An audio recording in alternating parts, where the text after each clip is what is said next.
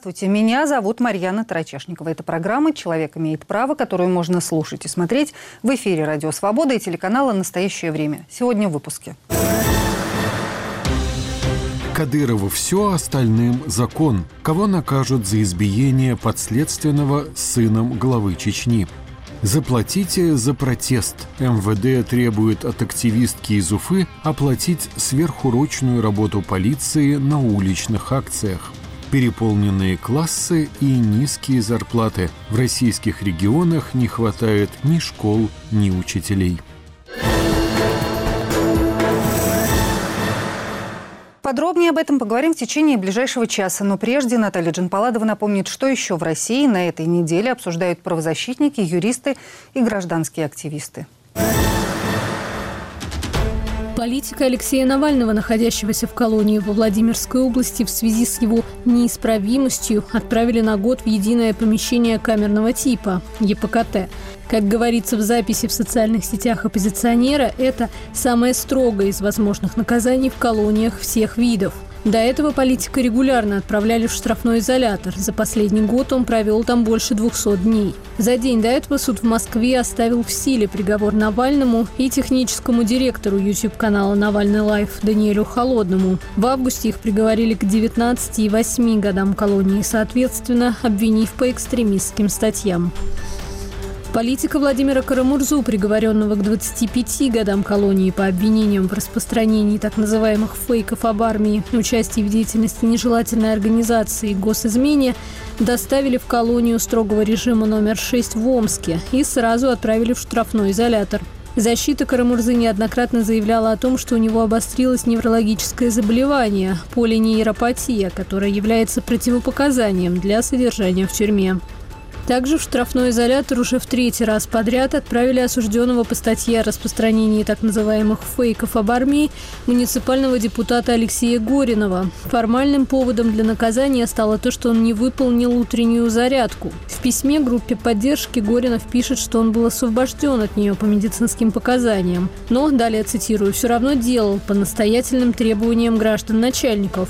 Кроме того, по словам Горинова, в начале сентября к нему приходили сотрудники ФСБ и интересовались, как он относится к террористическим и экстремистским организациям.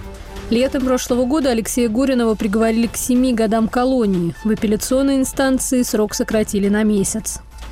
Женщин, заключенных колонии номер 10 Приморского края, избили и насильно обрили наголо под предлогом профилактики педикулеза. Об этом заявили родственники заключенных. По их данным, в середине сентября минимум 20 женщин в возрасте от 18 до 55 лет силой обрели наголо, а тех, кто пытался сопротивляться, избили. Это подтвердили и члены общественной наблюдательной комиссии региона. По их информации, обритых нагло даже больше – около 50 человек. При этом и члены ОНК, и администрация колонии подтвердили отсутствие эпидемии педикулеза. Кроме того, по словам родственников, пострадавших заставили подписать бумаги о склонности к суициду, и теперь они опасаются за свою жизнь. К пяти годам колонии приговорили акциониста Павла Крисевича за перформанс у Кремля. В июне 2021 года на Красной площади он дважды выстрелил в воздух шумовыми патронами, после чего направил на себя охлащенный пистолет, сымитировав самоубийство. Акционист объяснил свой перформанс протестом против политических репрессий в России. Против Крисевича возбудили уголовное дело о хулиганстве с применением оружия. В прошлом году суд уже выносил аналогичный приговор, однако позже дело отправили на повторное рассмотрение. К трем годам и восьми месяцам колонии суд в Уфе приговорил полицейского Умара Татриева по делу о насилии над женой и детьми. Его признали виновным по статьям о неисполнении обязанностей по воспитанию несовершеннолетних и истязании двух и более лиц.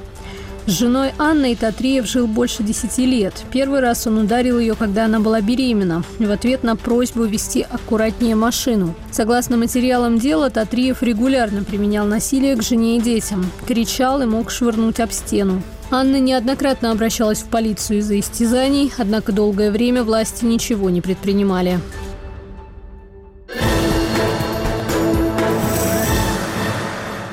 Побил и правильно сделал. Так Рамзан Кадыров прокомментировал видео, на котором его сын избивает арестованного. Видео, кстати, глава Чечни сам же и выложил у себя в Телеграме. Арестованный Никита Журавель. Его обвиняют в оскорблении чувств верующих. Он Коран сжег в Волгограде. Но расследовать дело и судить Журавеля решили почему-то в Чечне. И теперь, вероятно, демонстрируют, как проходят следственные действия, рассказывает Иван Воронин. Побил и правильно сделал, прокомментировал Рамзан Кадыров видео, на котором его 15-летний сын Адам избивал арестованного по делу о сожжении Корана по статье об оскорблении чувств верующих. Из соображений этики мы не показываем эти кадры. Жителя Волгограда Никиту Журавеля задержали в мае. По версии следствия, тот сжег Коран недалеко от соборной мечети в Волгограде по заданию спецслужбы Украины и получил за это 10 тысяч рублей. Затем дело передали в Чечню вместе с арестованным. По решению председателя Следственного комитета уголовное дело в отношении подозреваемого передано для дальнейшего расследования в Следственное управление по Чеченской Республике. Поводом для принятия решения об изменении территориальной подследственности послужил ряд оснований, в частности, многочисленные обращения жителей Чеченской Республики с просьбой признать их потерпевшими. Никиту Журавеля, по его словам, избили после отправки в следственный изолятор в Чечне, где с ним и встретились Рамзан Кадыров и его сын. В ответ на поручение федерального омбудсмена разобраться в ситуации, уполномоченный по правам человека в республике Мансур Салтаев заявил, никто в Чечне, цитирую, не может быть подвержен истязаниям и избиению, ведь права человека в республике чтятся на высшем уровне. В это же время сторонники Рамзана Кадырова восхваляли поступок Адама в социальных сетях. Пост с опубликованным 25 сентября видео с избиением Рамзан Кадыров начал словами «Не люблю недосказанность. Всегда лучше ставить окончательную точку, правдивую и честную». Конец цитаты. В Кремле отказались комментировать видео. Сразу оговорюсь, что э, историю с сыном Кадырова комментировать не буду. Пожалуйста, ваши вопросы. А почему не будете, не подскажете, коммерсанты? Не хочу.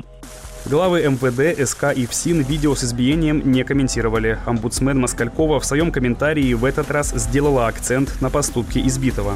Уничтожение священных книг, будь это Коран, Библия или Тора, общественно опасное деяние, оскорбляющее чувства миллионов верующих. Такие действия сеют в обществе межнациональную рознь, нетерпимость и вражду. Поэтому они не могут оставаться безнаказанными. Однако, какое бы страшное преступление ни совершил человек, он должен ответить за него перед судом по закону. Таковы принципы нашего правового государства. И во время следствия в СИЗО он, безусловно, должен содержаться по правилам, которые установлены законом. Телеведущая и блогер Ксения Собчак рассказала о 40-минутном разговоре по видеосвязи с Кадыровым. По ее словам, глава Чечни отказал ей в интервью, спрашивал, почему она интересуется его семьей, и заявил, что если она напишет заявление в полицию или выйдет в пикет, ей за это ничего не будет. Сама Собчак надеется, что доследственную проверку правоохранительные органы начнут по сообщениям в СМИ. Член президентского совета по правам человека Ева Меркачева заявила, что готовит запрос, поскольку, цитирую, сейчас у нас есть видеодоказательства преступления. Кроме того, она попросит, чтобы Журавеля вывезли из Чечни. Видео с избиением Кадыров опубликовал на фоне информации об ухудшении его здоровья, вплоть до тяжелой болезни.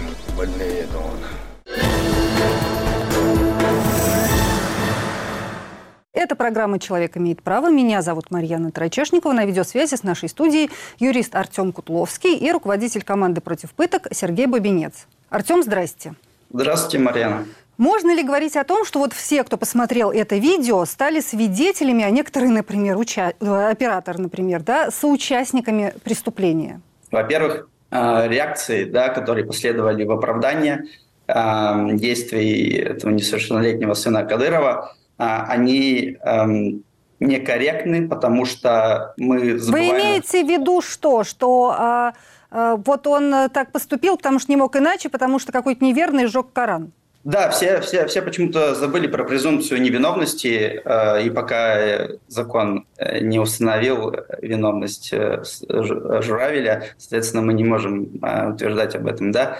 И второе, одно противоправное действие не может оправдывать другое. Это аксиомы права и законы. Угу. Из очевидного Э, сын Кадырова, мне сложно говорить о том, совершил ли он э, э, преступление. Да. О преступлении можно говорить только если мы установим определенную степень вреда здоровью. Мы об этом не знаем. Но, однако, есть федеральный закон об основах системы профилактики беспризорности, правонарушений среди несовершеннолетних. И вот как раз по этому закону могут быть применены меры как э, к самому несовершеннолетнему, который очевидным явным образом избивал э, обвиняемого, да, и в том числе в отношении э, его отца за э, неисполнение э, родительских обязанностей и очевидное такое потакание да, противоправных действий. Угу.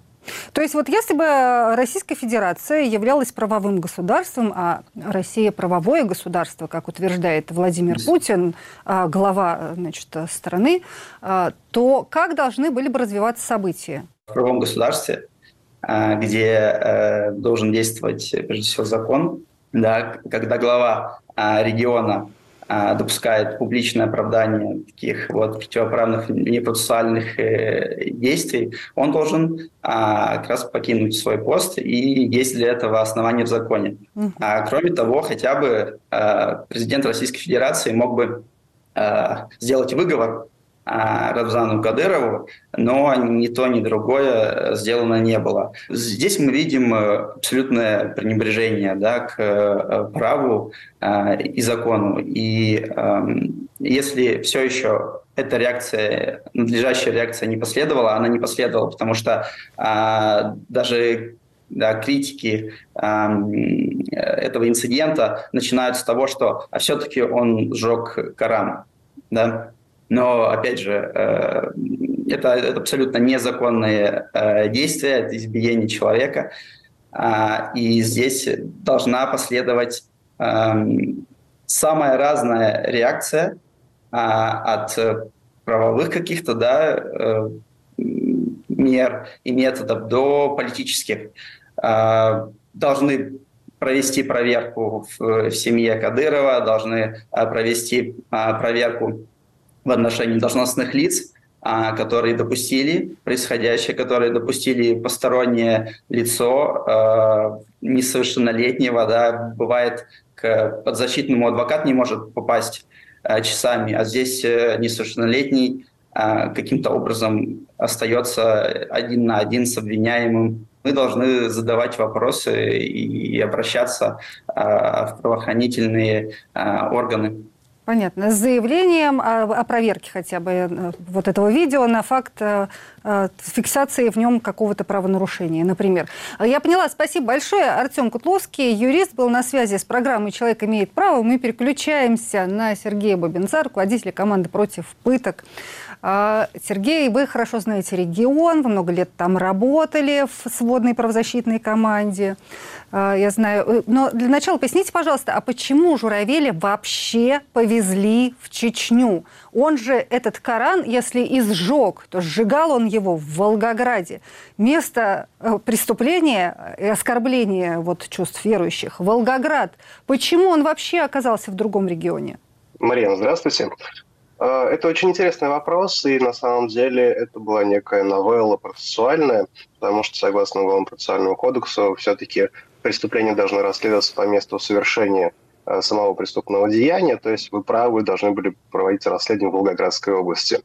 А, иногда бывают, э, скажем так, исключения из этого правила, когда, например, большое количество свидетелей, например, или потерпевшие проживают в другом регионе, тогда может быть расследование передано в этот регион. В данном случае э, мотивировали свое решение Э, власти тем, что наибольшее количество людей, возмутившихся действием Никиты Журавеля, проживает в Чеченской Республике. Именно поэтому было принято процессуальное решение о перенаправлении э, по подследственности вот этого дела Чеченскую Республику. А если, предположим, ну такая, может быть, нелепая фантазия, сейчас жители Татарстана возмутятся и скажут, минуточку, мы тут все тоже очень оскорбившиеся, и мы не хотим, чтобы журавели, как сжигателя Корана, возможного, судили в Чеченской Республике, везите его к нам сюда, в Татарстан. Будут менять подсудность или нет? Ну, если опираться на ту практику, которая начала складываться, то могут. И будут им, видимо, мериться количеством людей, возмутившихся поступком Никиты Журавеля. Хотя у ПК такое не особо предусмотрено. Но, угу. видимо, ПК у нас настолько резиновый, что его можно растягивать в разные стороны, как хочется. Угу. Хорошо, теперь все-таки непосредственно о Журавеле – о его избиении, которое вот явно продемонстрировали всем, и еще похвалили, сказали, так и правильно, так делать нужно. И мне хотелось бы услышать вашу реакцию, что это такое. Ну, то есть раньше мы все видели э, ролики из Чечни с записями покаявшихся, которые вот что-то до этого сделали не так, а теперь они просят прощения, иногда все лицо синее, еле говорят, ну, говорят, простите, мы больше так не будем. Э, Ахмад Сила Э, Рамзан молодец, в общем, Чечня первая. Сейчас уже не показывают покаяние, сейчас показывают, что случается просто. Я считаю, что Рамзан Кадыров э, продолжает э, прощупывать, насколько федеральную власть можно э, под себя при, при, пристроить. Он прекрасно понимает, что федеральный центр в нем нуждается. У федерального центра дела идут не очень хорошо, и нужен Кадыров. А, и Рамзан Ахматович, в принципе, делает то, что он делал всегда. Он проверяет, насколько он может далеко зайти в тех или иных своих действиях. А, да, вы правильно помнили о практике извинений. Пошла она действительно с Чеченской Республики с 2015 года, когда э, впервые телеканал «Грозный» показал извинения местной жительницы Айшаты Инаевой о том, что она неправильно высказалась на местном телевидении.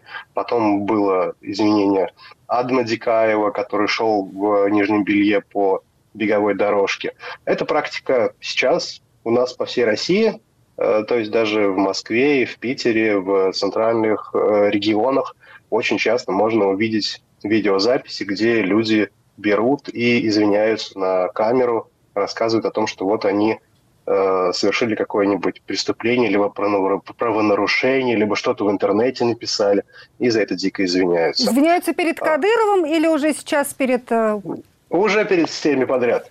Если раньше извинялись только перед Кадыровым, то сейчас извиняются перед обычными гражданами, извиняются за какие-то антивоенные э, лозунги. Мы помним, как в мае 22 года девочка даже несовершеннолетняя в школе на линейке э, высказывала какие-то антивоенные слова, ее тоже заставили на камеру извиняться ребенка. Э, то есть это сейчас стало очень распространено и используется с целью унизить человека. Безусловно, это унижающее человеческое достоинство обращения, и можно его квалифицировать как некий вид пытки, вообще без каких-либо проблем. А возвращаясь к вопросу, да, Кадыров продолжает прощупывать власть, и э, у него это прекрасно получается. О, его можно поздравить, он победил.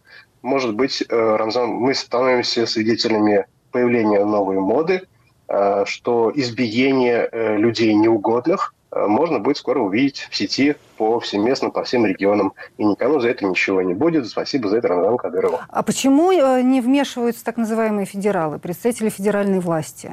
Ну, вы говорите, да, им нужен Кадыров, но им самим за, ну, за себя-то не противно. Я вспоминаю историю семьи Янгулбаевых, когда вообще приехали в другой регион, в Нижний Новгород, кадыровцы, выхватили, значит, их мать из области, ворвались к федеральному судье на тот момент, к судье в дом, и никто ничего не смог сделать. Там местные э, ФСБ стояла и руками разводила. И, и им-то как? Они-то как это все переживают? Или ничего, проглотят и съедят? Э, равно как и ФСБ, равно как и э, Верховный суд, который должен был заступиться за действующего судью Садиева Улыбаева, никто ничего и не сказал. Все предпочитают отмалчиваться, потому что, ну, они законники, они все-таки выросли не в Чечне, у них э, нет такого лебезения перед Рамзаном Кадыровым. Они понимают, что если они что-то будут говорить в паблике, им нужно говорить с точки зрения закона. А с точки зрения закона, как ни посмотри, Кадыров не прав. Поэтому они будут отмалчиваться, как это делает Песков. Потому что, ну, скорее не всего, хочу. Э... Он, как он сказал, я не буду комментировать, ну, почему. Потому что не хочу. Вот. Не хочу, да, да, не хочу. Вот, вот, вот, вот и все, вот не хотят. И так же, как и не будет никакого дела, скорее всего, по избиению Журавеля. И вот. Меня его судьба очень интересует. Что же с ним угодно. будет теперь? А сделать могут все, что угодно. То есть э, мы прекрасно видим, что Центр не отреагировал на избиение. Высказался Москальков, высказался Фадеев, высказалось несколько еще чиновников. Это тоже нужно отметить. Нам неизвестно о том, проводилась ли процессуальная проверка, возбуждено уголовное дело по избиению или не возбуждено. Мы не знаем. Появилось видео Опять несколько чиновников возмутилось, в том числе э, Татьяна Николаевна Москалькова, но опять тишина. Журавелем может произойти все, что угодно. Разрешили избить?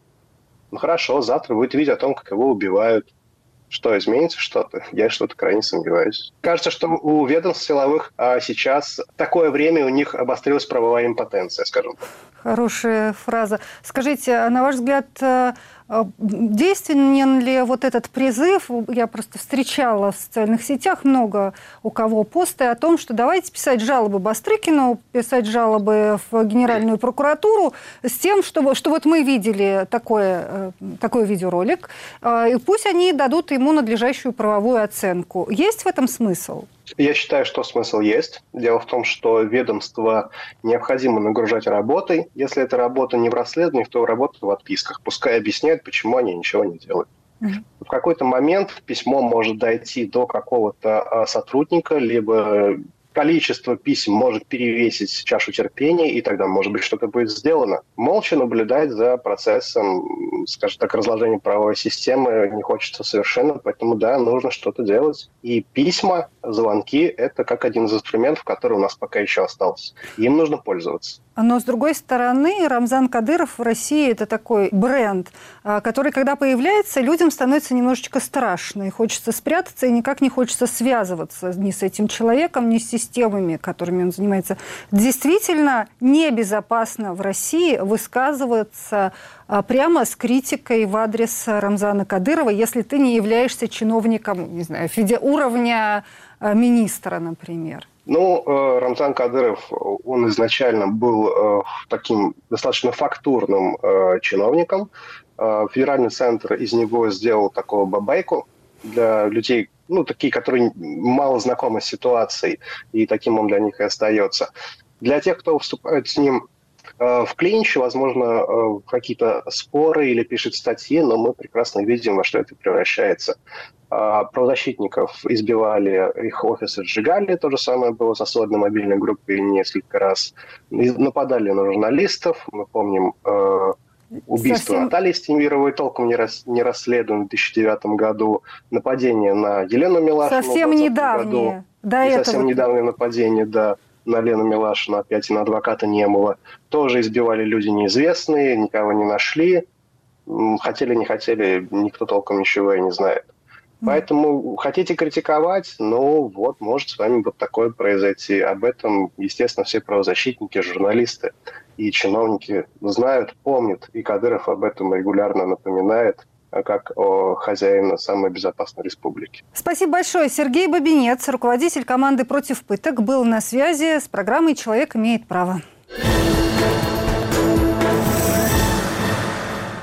Активистку из Уфы Ольгу Комлеву буквально завалили исками. МВД Башкортостана через суд требует, чтобы она оплатила сверхурочную работу полиции на акциях в поддержку Алексея Навального в январе 2021 года. Общая сумма по 18 исковым заявлениям уже превысила 5 миллионов 600 тысяч рублей. Все имущество семьи Комлевых, включая дом, автомобили и даже банковские счета, арестованы. Но битва с МВД Башкирии на шариковых ручках, как говорит активистка, продолжается, рассказывает Анастасия Тищенко. Уважаемые граждане, данный мероприятие не санкционировано. В неурочную работу больше двух тысяч полицейских Башкортостана на акции протеста в поддержку Алексея Навального в январе 2021 года должна оплатить одна активистка – Ольга Комлева из Уфы. Так решили суды и сами полицейские, которые подали против Комлевой уже 18 исков на общую сумму больше 5 миллионов 600 тысяч рублей. 26 сентября суд в Уфе взыскал еще 51 тысячу рублей. Никакие мои доводы о том, что с меня требуют оплатить 30 сотрудников э, Чешменского МВД, но табели есть только на семерых. И многие другие мои доводы о том, что граждане Российской Федерации не обязаны оплачивать э, охрану общественного порядка, это в законе отсутствует. Но все это не влияет на решение судей. По мнению правоохранительных органов, в конце января 2021 года Комлева организовала несколько акций протеста в поддержку оппозиционера Алексея Навального. 23 числа ей в этом якобы помогали активисты Лилия Чанышева и Ильгам Янбердин. Ответственные за акцию 31 января назначили только Комлеву. Сотрудники полиции и Росгвардии считают, что из-за активистов они переработали, пока охраняли порядок на акциях. Сама Комлева ни в одном из протестов, из-за которых МВД предъявляет ей претензии, не участвовала. Накануне первой акции ее оставили на ночь в изоляторе, а затем оштрафовали на 25 тысяч рублей за призывы к несанкционированному публичному мероприятию. 31 января активистка опять оказалась в отделении полиции. Но вы считаете нормальным, что вот в пятницу я меня задержали? Что я проверяю людей на административных штрафах. А почему вы проверяете мем, именно мои, меня здесь на трех вас, машинах? и их, и- А почему вы именно меня проверяете? Вот здесь вот я стою. Странный вопрос. Почему вы приехали сюда? Вот здесь вот стоит еще по меньшей мере, вон там э, машин 15-20. Всё Почему правильно. именно меня? Ольга Комлева – сторонница оппозиционера Алексея Навального. Она активно участвовала в мероприятиях штаба «Политика», который открылся в Уфе в 2017 году и проработал несколько лет. Сейчас глава уфимского штаба Лилия Чанышева отбывает 7,5 лет лишения свободы по статье об организации экстремистского сообщества. Комлева активно освещала судебный процесс и признавалась, что знакомство с Чанышевой перевернуло ее жизнь. Активистка продолжает участвовать в акциях протеста в республике и ведет прямые эфиры для канала «Русньюз» практически со всех значимых общественно-политических событий в Башкортостане. А между работой ходит в суды и оспаривает иски правоохранительных органов. У меня нет выбора, полиция продолжает подавать иски ко мне. Я не могу на это никак повлиять, поэтому ну, приходится ходить в суды, буду ходить, буду защищать, отстаивать свое право говорить свободно. И не только свое, но чтобы и все жители Башкортостана могли, и России могли свободно писать, говорить и не получать иски. У Комлевой арестованы все банковские счета и имущество, включая дом и автомобиль. Ездить приходится на велосипеде. Но активистка не отчаивается и продолжает борьбу, как она говорит, на шариковых ручках с правоохранительными органами. Это программа «Человек имеет право». Меня зовут Марьяна Тарачешникова, а на видеосвязи с нашей студией адвокат, сотрудничающий с УВД-инфо Вячеслав Иванец. Вячеслав, здравствуйте. Добрый день, Марьяна. Добрый день, уважаемые зрители. А, Скажите, пожалуйста, можно ли говорить о том, что вот история Ольги Комлевой, она какая-то уникальная и исключительная для России? Уникальность здесь э, в особо циничном, э, как говорят юристы, характере заявленных требований и в особом количестве заявленных судебных исков. Уфа абсолютный чемпион по количеству поданных против э, активистов э, исков от э, э, Росгвардии и полиции. Там подано в общей сложности 18 судебных исков. И если по сумме исков а, мы можем привести пример Новосибирска, о котором тоже очень хотелось бы сказать. А, Там тоже около 6 миллионов общая сумма исковых требований. То вот такое количество судебных разбирательств э, по, в принципе, одному и тому же предмету, а, это здесь Уфа ну, просто не имеет никакого а, аналога. В Уфе больше всего МВД озабочено, того, чтобы, озабочено тем, чтобы а, взыскать сверхурочные оплаты на э, функционирование в неположенное, как они полагают, время э, вот этих вот подразделений Мгм. полиции. А теперь, да, Аналогичная позиция. Вячеслав, давайте вот теперь разберемся. Можете объяснить, почему, в принципе, э, полиция и Росгвардия предъявляют претензии конкретному гражданину? Ну вот в данном случае в Уфе к Ольге Комлевой. Почему э, виновата оказывается она, а не руководство этих ведомств, которое, очевидно, и вынуждало сотрудников перерабатывать, работать в неурочное время, там, снимало их, их с выходных и отгулов? Ответ э, на данный вопрос кроется в географии э, вот, э, активности такого рода полиции и Росгвардии. Если мы посмотрим, где еще подавались такого рода иски, а таких городов довольно много, это Ярославль, и Киров, и Челябинск, и Омск, как я уже сказал, Новосибирск, Кемерово и э, также здесь есть Пенза в этом списке, то эта география подачи этих исков, она полностью совпадает с местами проведения наиболее активных таких акций 23 и 31 января 2021 года в поддержку Алексея Навального. Угу. Это не означает, что там в этих городах полиция больше озабочена, или Росгвардия больше озабочена правами своих работников. Это означает только одно, что в этих городах были серьезные протестные акции, и в этих городах полиция, пользуясь теми указаниями, которые были спущены сверху, вместе с Росгвардией решила просто наказать активистов, которые были инициаторами этих мероприятий. А некоторые из них, прошу обратить внимание, даже не были инициаторами.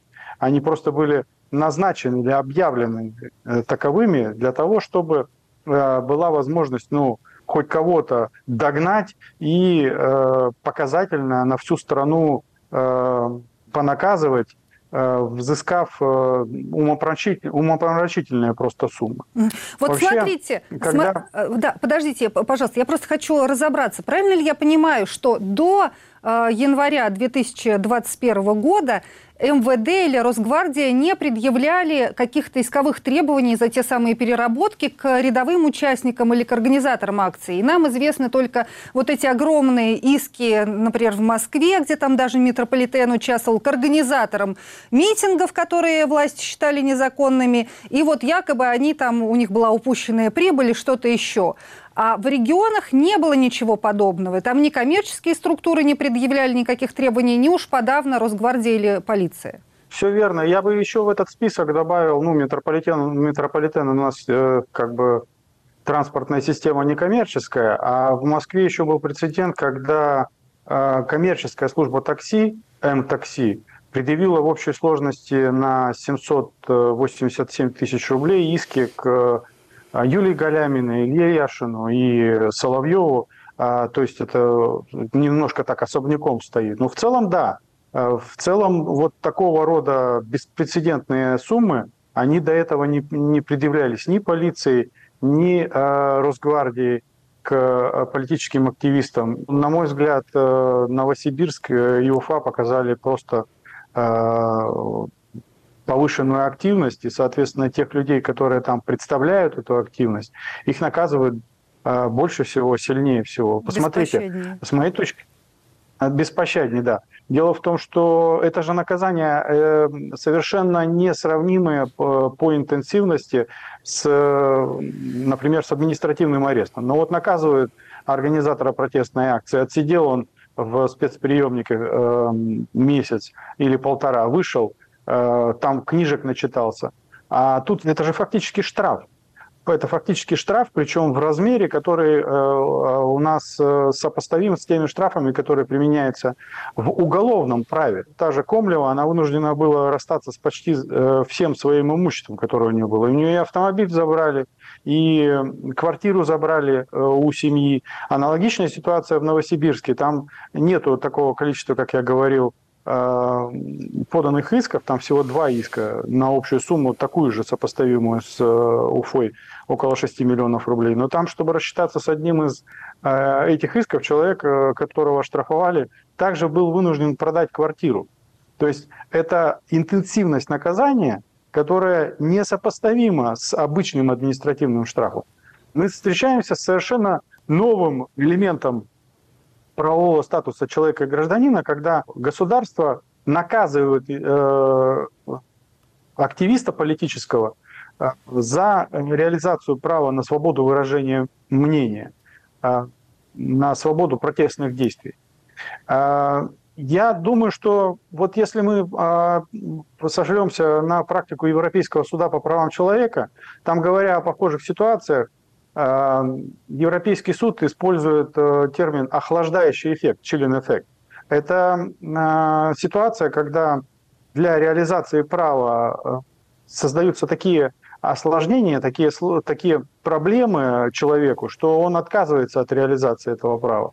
Но ведь а Россия случае... сейчас не очень интересует, что думают в Европейском суде по правам человека, к сожалению, я так думаю, и к счастью для российских властей. Так Дело что... в том, что Россия не вышла из-под действия пакта о э, гражданских правах, который отстаивает, э, который рассматривает право на массовый протест как э, одну из составных частей правового статуса человека и гражданина. То есть, ну, если еще и оттуда Россия выйдет, тогда я с вами соглашусь. А так, право выходить на улицу в рамках массового протеста, оно по-прежнему есть у любого Э, гражданина Российской Федерации. А, кстати, скажите, пожалуйста, а вы просто привели около десятка разных городов, где подобные иски предъявлялись активистам. А хоть где-то суды отказывали полиции, Росгвардии в удовлетворении их исковых требований? В отдельных случаях были отказы, но они скорее то исключение, которое подтверждает правило а, были отказы, которые были потом изменены в вышестоящих инстанциях. Здесь э, на лицо, как говорят юристы, единый умысел. То есть э, вот эта методичка, по которой наказывают э, такими гражданско-правовыми средствами политических активистов, она явно спущена из одного центра и явно спущена не только Э, в полицию, Росгвардию, но и в другие части государственного механизма управления. К, к Например, это могут нас, быть суды.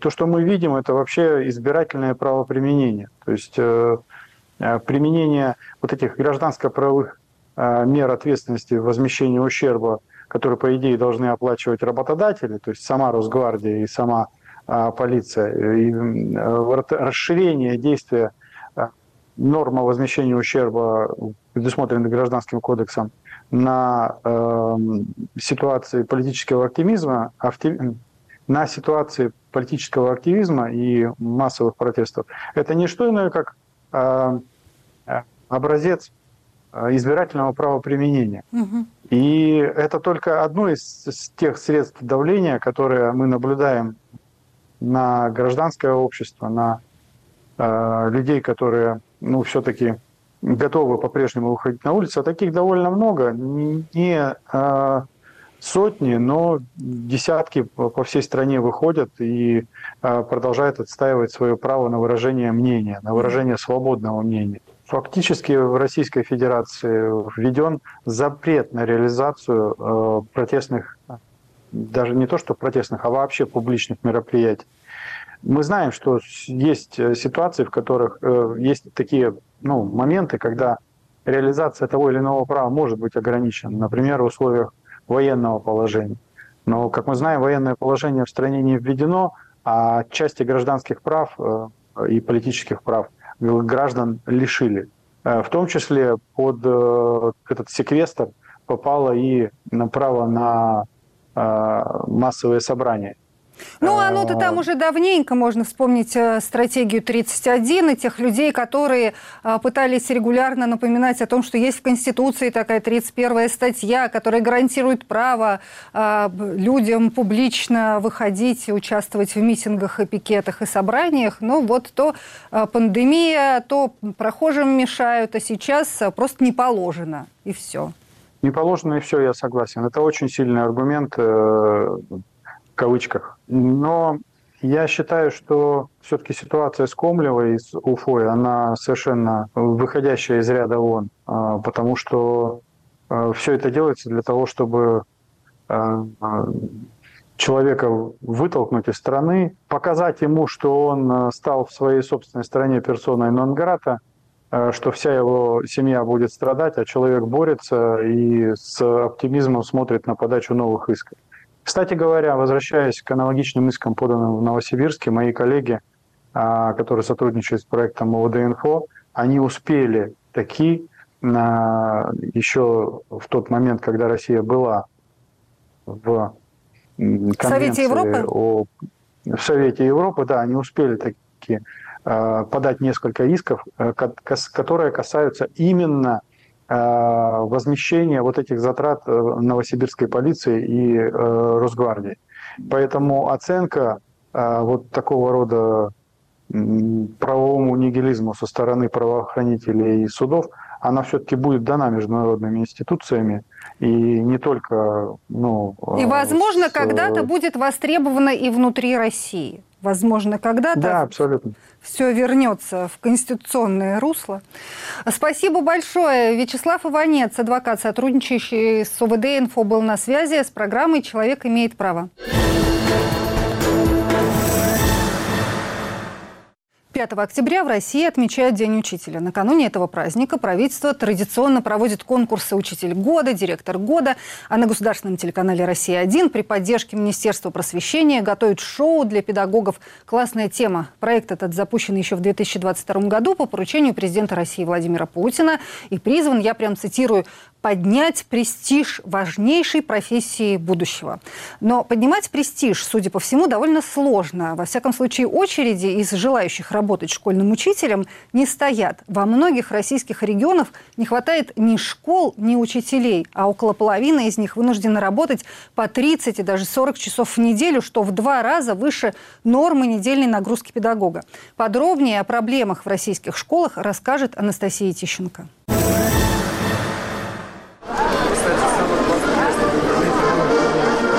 На одну ставку есть нечего, а на две некогда, говорят учителя. Карачаево-Черкесии, например, средняя зарплата педагога – 22 тысячи рублей. В Татарстане – 48 тысяч. Но это данные Росстата за 2023 год. На практике цифры бывают совершенно другими. Вот что в ноябре прошлого года рассказывала о своей зарплате Наталья, учительница русского языка из сельской школы в Татарстане. За месяц я заработала целых 21 тысячу 100 рублей за месяц. Помимо проведения уроков, в мою расчетку вошли еще проверка тетрадей, за работу в сельской местности полторы тысячи, за первую категорию 2200 и стаж. У меня пошел восьмой год, 560 рублей. И больше у меня в расчетке ничего не написано. То есть проведение и проверка Олимпиады. Где? Проведение и проверка ВПР. Где? Чтобы получать среднюю зарплату, о которой говорит Росстат, нужно увеличить нагрузку как минимум вдвое, объясняет Наталья. То есть работать не положенные по нормативам 18 часов в неделю, а все 36. Для надежности стоит взять на себя еще классное руководство и проводить дополнительные кружки для детей. Из-за повышенной нагрузки и тяжелых условий труда в Екатеринбурге, например, из школы номер 22 уволились больше 20 учителей, рассказали родители телеканалу ОТВ. Теперь в расписании школьников просто отсутствуют несколько предметов. Биологии у нас нет, а географии мало. А также у нас не хватает русского литературы. У выпускников у нас вообще нет биологии. А мы со своей стороны, конечно, возьмем ситуацию под контроль. Департамент образования администрации Екатеринбурга говорит, что уволились не 20 учителей, а всего 12. Четверо из них просто ушли на пенсию. Замены ищут, но оперативно найти новых сотрудников не получается. Те, кто уволился, рассказали ОТВ, что причина в том числе в новом директоре школы Илье Смирнове. Он может себе позволить кричать, он может себе позволить говорить, вы не дорабатываете, давайте вы будете по 12 часов работать в день. Говорит, например, вы недостойны премии, вот, я буду вас переламывать. Директор Смирнов все обвинения отрицает и говорит, что учителей в школе хватает, хотя на здании объявление о поиске новых специалистов. Все часы, они закрыты. А, а Обучающий процесс у нас будет происходить в полном режиме. Все уроки, которые были утеряны, они будут восстановлены. А на сегодняшний день я принял дополнительно три педагога. А на данный момент а, мы приступаем к полному образовательному процессу. Уволилась из московской школы и учительница математики Диана, хотя в столице зарплаты значительно выше. Оплата за фактический объем учебной работы 53 313 рублей. Давайте смотреть. Преподавала я математику в пятых и шестых классах, и общая моя нагрузка составляла 23 часа. Дальше у нас стимулирующие и компенсационные выплаты. Так как я учитель математики, мне нужно было проверять ежедневно все эти тетрадки пятых и шестых классов, посмотрите, какой это был объем. И за вот это вот все мне платили 10 662 рубля. Меня обязали вести кружки 4 часа в неделю очень трудоемко. Если вот эти 10 тысяч разделить, и получается, конечно же, какие-то копейки. Намного выгоднее прийти домой и взять одного-двух детей на репетиторство. Из-за дефицита сотрудников и низкой оплаты труда в регионах больше половины учителей в России вынуждены перерабатывать, а число первоклассников при этом стабильно растет последние несколько лет. Если 10 лет назад в России в первый класс принимали полтора миллиона детей, то сейчас почти 2 миллиона. В прошлом году в Тюменскую школу номер 92, например, набрали 40 первых классов. Дети учатся в переполненных помещениях и во вторую смену. Власти обещали решить проблему и построить 1300 новых школ в общей сложности на миллион мест к 2024 году. Пока что строительство, согласно отчетам, идет по плану. Это программа «Человек имеет право». Меня зовут Марьяна Тарачешникова. На видеосвязи с нашей студией учитель Александр Кондрашов. Александр, здрасте. Добрый день. Если верить Росстату, не так уж все и плохо. В 2023 году, например, они говорят, средняя зарплата учителя составила 45 787 рублей. Но она, правда, сильно разнится в зависимости от региона. Там а, в Москве и на Чукотке больше 100 тысяч рублей учителя получают в среднем, а на Северном Кавказе э, меньше 30 тысяч.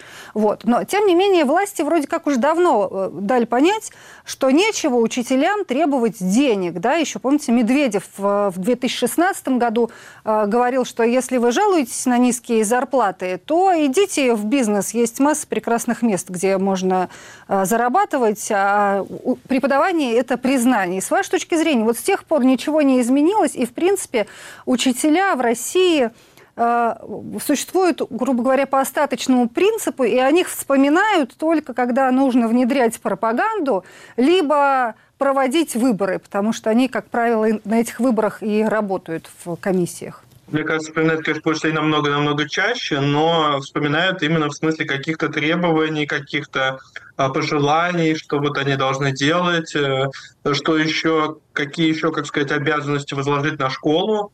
Вот. Но а, действительно вот ситуация именно с а, финансированием образования, да, и вообще с тем вниманием, с тем, как сказать, ресурсами, усилиями, которые выделяются образованию, она не меняется, да, то есть а, это, в общем, а, такая очень периферийная сфера для нашего государства, да, и профессия учителя такая периферийная, и экономические вот очень маленькие ресурсы и так далее. И мне кажется, что вот этот вот эм, дискурс именно поднять престиж профессии, он уже несколько ложный, да, то есть если бы у нас все другие вопросы были бы решены, то есть образование достаточно финансируется, да, у нас обеспеченность всех разных э, сфер есть, и вот только вот есть такой психологический какой-то культурный момент, да, отсутствие престижа профессии, да, тогда это, наверное, была бы логичная постановка вопроса, да, что вот нужно именно с этим вопросом работать. Но мне кажется, что проблема намного более комплексная, чем именно вот, э, э, как сказать, престиж профессии, да, это намного более широкая, острая проблема, и действительно она много лет э, как бы, ну, в целом скорее усугубляется, на мой взгляд. Конечно, периодически есть какие-то попытки что-то э, улучшить, что-то наладить, но они, на мой взгляд, бессистемные и, в общем, очень ограниченные по своему, скажем так, а, влиянию.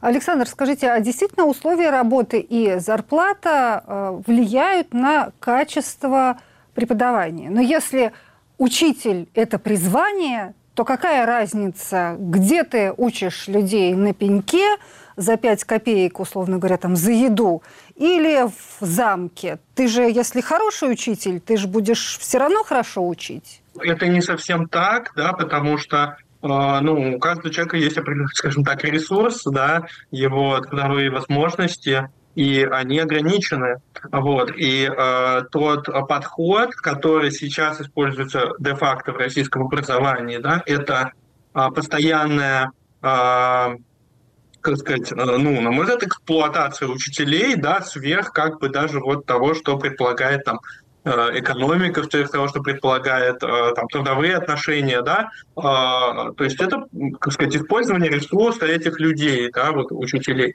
И понятно, что люди на это реагируют, ну как, что они э, все равно, понятно, что для многих учителей важно вот, контакт с учениками и так далее. Но поскольку у тебя этих учеников, и скольким ученикам ты можешь, ну, как сказать, полноценно с ними поработать, да, поэтому, э, да, может быть, учитель будет там выкладываться там в конкретном классе, да, с конкретными, там, не знаю, но чтобы системно это работало, это, ну, это невозможно, да, потому что у нас все учителя работают с огромными переработками, ну, практически все, да, полторы, две, три ставки уже. А они это делают, простите, они это делают из жадности, но чтобы больше заработать, угу. или потому что, ну, больше некому? А, ну, я могу сказать, что не всегда из жадности. Да, есть такие люди, которые сами просят большую нагрузку. Я знаю очень много случаев, когда человек пытается выйти на меньшую нагрузку, но ему говорят, а кто будет вести другие часы? Или директор говорит, я тебе приказываю, да, хотя вроде как в трудовом договоре прописана нагрузка 18 часов, да, в неделю, 18 имеется в виду уроков,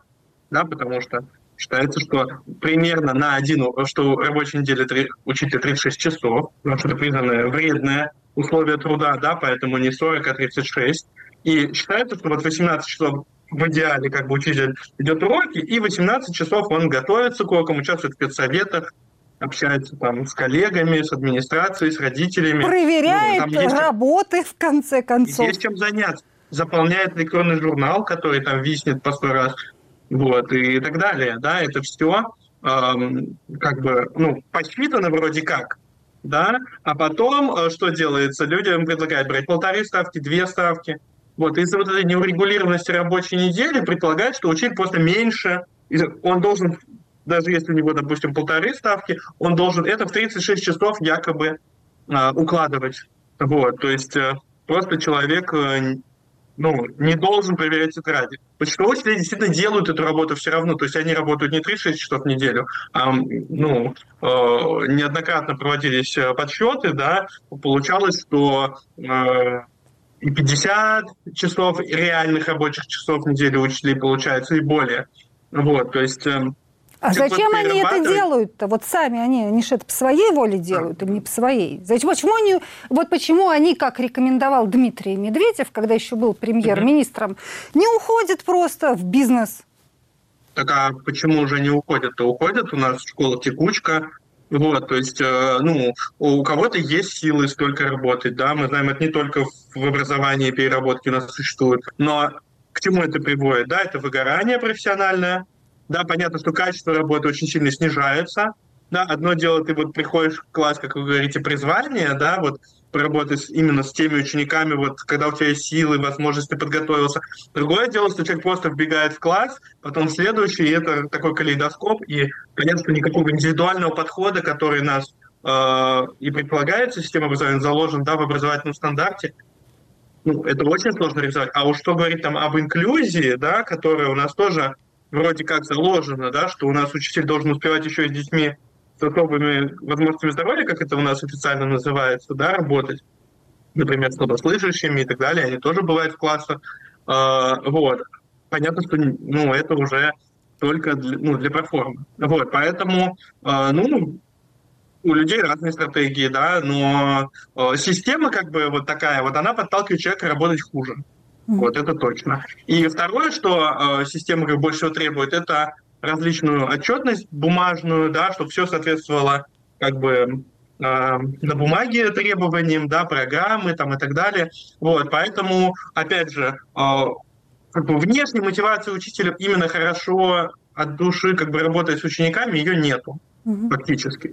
И люди, которые пытаются это делать, ну, можно сказать, что они делают это наперекор как бы тем условиям, которые создаются. Понятно, что мы не можем говорить, что э, это станет вот таким призванием для всех учителей, да, и, и всегда в любой ситуации. То есть э, в целом, ну, как бы система образования, ну, можно сказать, разрушается, да, вот таким образом, да, сама себя подрывает. Скажите, вот. пожалуйста, а, а, а насколько сильное, на ваш взгляд, а, насколько сильное давление сейчас испытывают учителя со стороны каких-то чиновников, контролирующих, и со стороны родителей а, в связи с какой-то текущей политической обстановкой. Ну, всегда же есть несогласные. То есть одни дают одни установки, говорите, рассказывайте об этом, мы требуем этого.